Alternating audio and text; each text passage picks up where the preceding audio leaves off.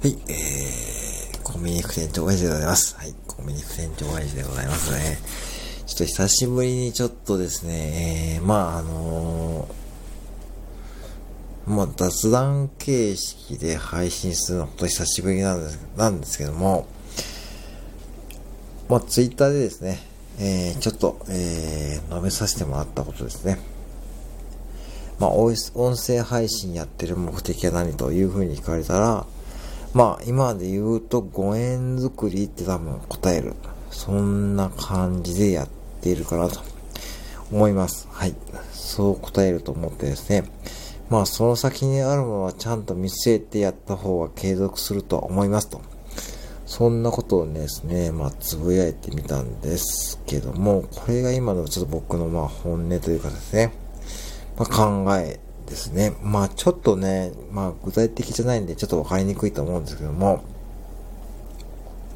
まあおかげさまで半年、えー、続きましてですね、まあそれなりに、えー、それなりにって失礼ですけども、まあ本当に僕もびっくりするぐらいですね、いろんな方にですね、聞いていただいてですね、本当にありがありがたいと思ってます。本当に、もう本当そこはね、感謝申し上げる次第なんですけども、半年前をまさかね、あの、こんな、ね、スタイフ自体が盛り上がるなんて思っていなかったんです。で、なんで始めたかっていうと、もともと私はですね、あの、そんなにこう、喋るのも苦手で、いわゆるこう、言葉を発してなんか表現するって結構苦手な方の人間です。で、でもですね、職業はもうマクドナルドとコンビニね、セブンイレブンなんで、もう結局ですね、あの、サービス業人生って感じで今やってるんですけども、まあ自分でもよくやってきたなと思いますね。まあそれはやっぱし、基本的に多分、人間が好きってね、まあ月並みな言葉なんですけども、そういうになると思うんですけども、はい。で、まあ、もちろんですね、まあ、それが、もっとですね、やっぱコンビニとなるとですね、まあ、お客様と会話する機会も増えるんで、それを少しでも良くしたいと思ってですね、最初スタンド FM を始めた。それがね、一つのきっかけです。はい。で、なので最初の頃の配信はですね、もう本当にこう長いもので、10分とかで配信してですね、1日1配信、そんなことをやってました。でも一応1日1配信は必ずやってましたね。はい。その流れで今があると。いう感じなんですけども、じゃあ今はどうかっていうとですね、あの、もちろんですね、やっててよかったことばかりですね。まず、言葉が結構出るようになって、出るようになって、なんでしょう、お客様との会話もかなりできるようになってきています。これはもちろん現場での経験もあるでしょうが、やっぱしですね、こう雑談の力、それをやっぱつけておくのとかないとね、とても違いますし、ぱお客様もね、あの、本当にこう、ちょっとしたこう、雑談をするとですね、まあ、ちょっと喜んでくれるんですね。もちろんそれはレジが空いている時に限るんですけども、あのー、そういったことを含めて考えると、まあ、スタンド F もやっていいことばかりです。で、もちろんその中でできたご縁とかですね、本当に何人かの方ですね、本当にこう強いつながりを持ってね、ツイッター上とかでもね、本当にいろんな方と、えー、ね、つながり持ってるんで、僕自身は、いわゆるこう、リアルな人間関係以上に親近感を湧いている方も何名か見えます。はい。えー、そういうことを含めて考えると、本当にこう、スタンド F をやっていてよかったことばかりなんですけども、まあ、もちろん、この先何か、何をするかという話なんですけども、まあ、ざっくり3タイプに分かれると思ってます。あの、今の流れを見て。まあ、これは、もちろん皆さんもちろん気づいていると思うんですけども、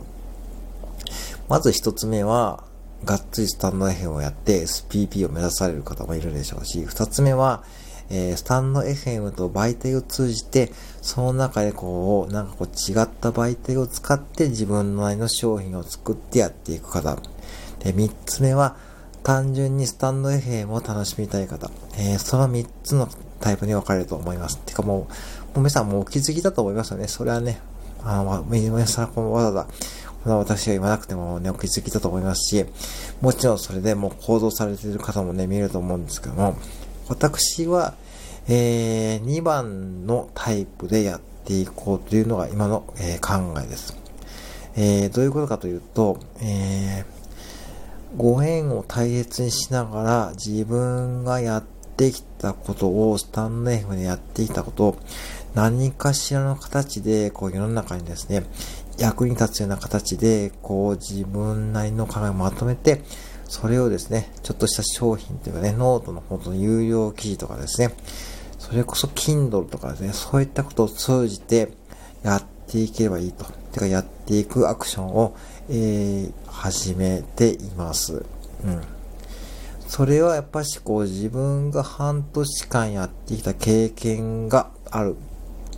し、その経験ってやっぱし財産なので、配信もそうですよね。皆さんご自身自分の配信って自分の財産ですよね。だからそういう風に考えると、やっぱりそこはどっか形にして世の中に発表するっていうことができるんで、せっかくなんでそれやっぱ僕はやろうと思ってます。もちろん時間もかかるでしょうし、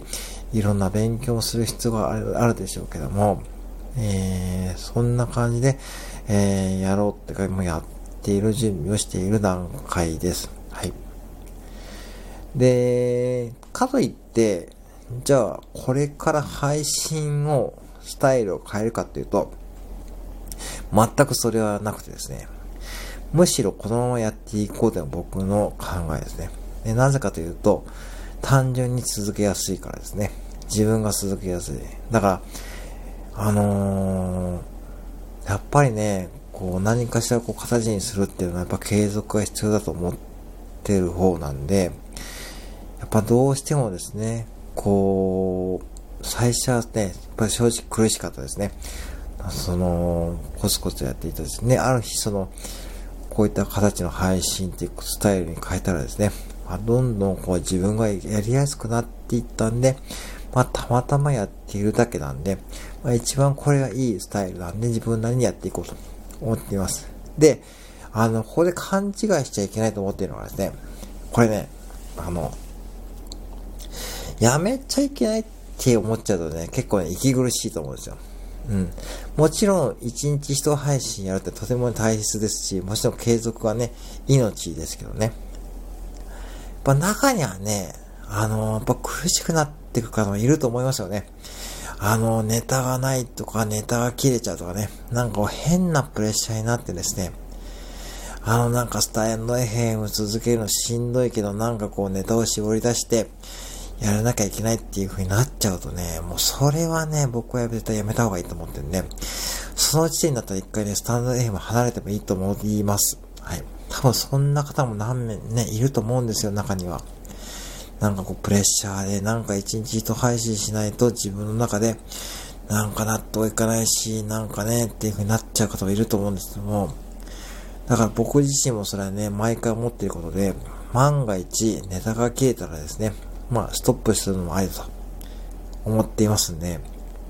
それを踏まえつつですね、やるという感じでやっていこうと思っています。で、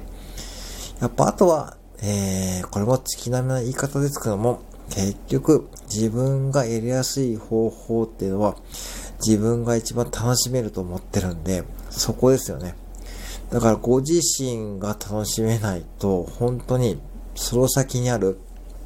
じゃあ SPP やるのか、そのスタンド FM をやって何かこう自分のなんかこう商品とか自分のキャリアアップに結びつけるのか、単純に楽しんで続けていくのか、それもできなくなるので、まずはやっぱ根底としてはですね、自分が楽しめるような配信をして、もしどっかで楽しめなくなるような感じ、なんかこう自分の中でプレッシャーかかるんだったら、一回やめるのもありだと思ってます。はい。それはね、もう、つくづく僕も毎日思ってるんです、実は。もうね、ネタが切れたらどうしようじゃなくて、もうネタが切れたらもうしゃあないなって感じです。もうしゃあないんですよ。これはもうね、プロ野球選手でも、